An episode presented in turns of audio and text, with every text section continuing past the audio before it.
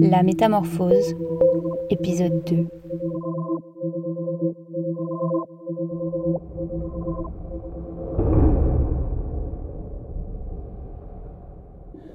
C'est un cauchemar, c'est pas possible autrement. J'ai froid, je suis épuisé. Je repense sans arrêt à l'explosion. Le souvenir qui avait disparu me revient maintenant en boucle. Je revois la façade de l'Assemblée nationale qui s'effondre, les gens qui courent, une dame cherchant son enfant, les hurlements, la police. Tout me revient maintenant. Qu'est-ce que je fous là, bordel? Qu'est-ce qu'ils me veulent Je pense à ma copine. Elle doit être morte de trouille. Peut-être qu'elle est déjà à l'aéroport, qu'elle m'attend.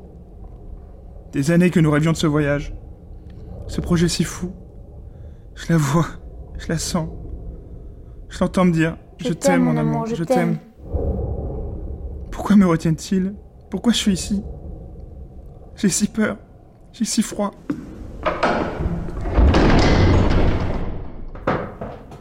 Ils sont là. Ils défont les liens qui unissent mes poignets pour accrocher mes bras aux accoudoirs de ma chaise. Bien, monsieur Numier, tendez votre index gauche. Nous allons maintenant vous poser une perfusion sur votre bras droit, Pourquoi vous faites ça? Car il est très important que vous restiez calme. Si votre rythme cardiaque s'accélère, je pourrais à tout moment vous injecter un sédatif.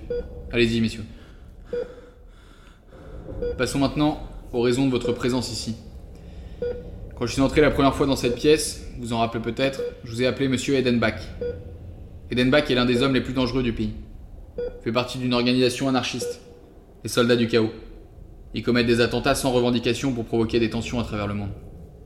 Leur but est de créer des conditions favorables à un nouvel ordre C'est politique. quoi cette histoire? C'est quoi le rapport avec moi? Edenbach en fait partie et est une sorte de super soldat d'origine autrichienne. Il a été formé aux meilleures méthodes d'espionnage. Il maîtrise notamment une technique, la métamorphose, qui permet de dupliquer sa personnalité. Depuis des années, Edenbach s'est créé une deuxième identité. Il avait d'un côté la sienne, son identité réelle, celle d'un soldat qui passait ses journées à s'entraîner, et de l'autre, celle inventée, celle d'une personne lambda à la vie tranquille. Tous les jours, Edenbach s'imaginait la journée que son double aurait vécue. Il retenait cette journée inventée, l'a gravée dans son esprit comme un souvenir indélébile. Il a créé une vie complète. Une enfance heureuse, une famille, des souvenirs d'école, des déceptions amoureuses, des succès, des qualités, des défauts. Tout était prêt pour qu'en cas de problème, sa véritable identité disparaisse pour laisser place à son identité inventée. Et je vais être direct avec vous, monsieur Numier. Tout me laisse penser que cette identité, créée de toutes pièces, c'est la vôtre. Qu'est-ce que vous racontez? Sais que cela est dur à concevoir. Mais avant que mes hommes vous enlèvent, Paul Numier n'a jamais existé. Vous dites n'importe quoi, c'est impossible. Calmez-vous. Vous délirez. Monsieur Numier, je vais vous demander de vous concentrer sur les explosions que vous avez entendues.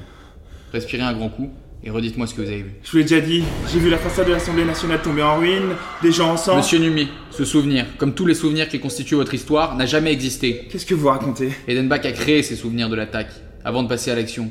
Mais il n'avait pas prévu que mes hommes vous arrêtent avant.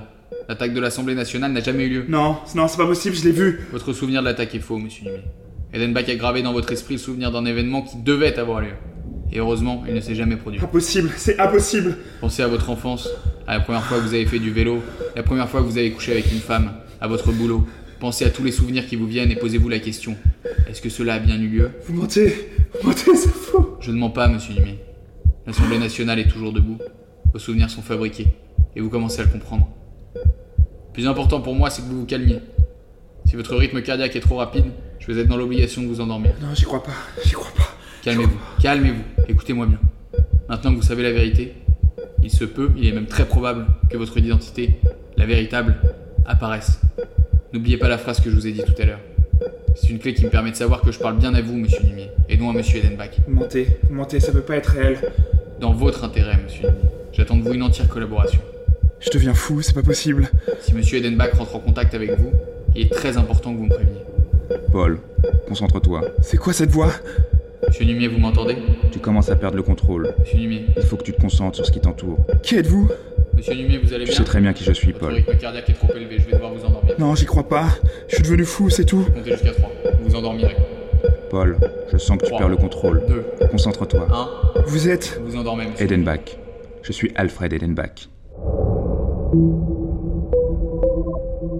Vous venez d'écouter le deuxième épisode de La Métamorphose, une fiction audio réalisée par Kema et Dunkoy.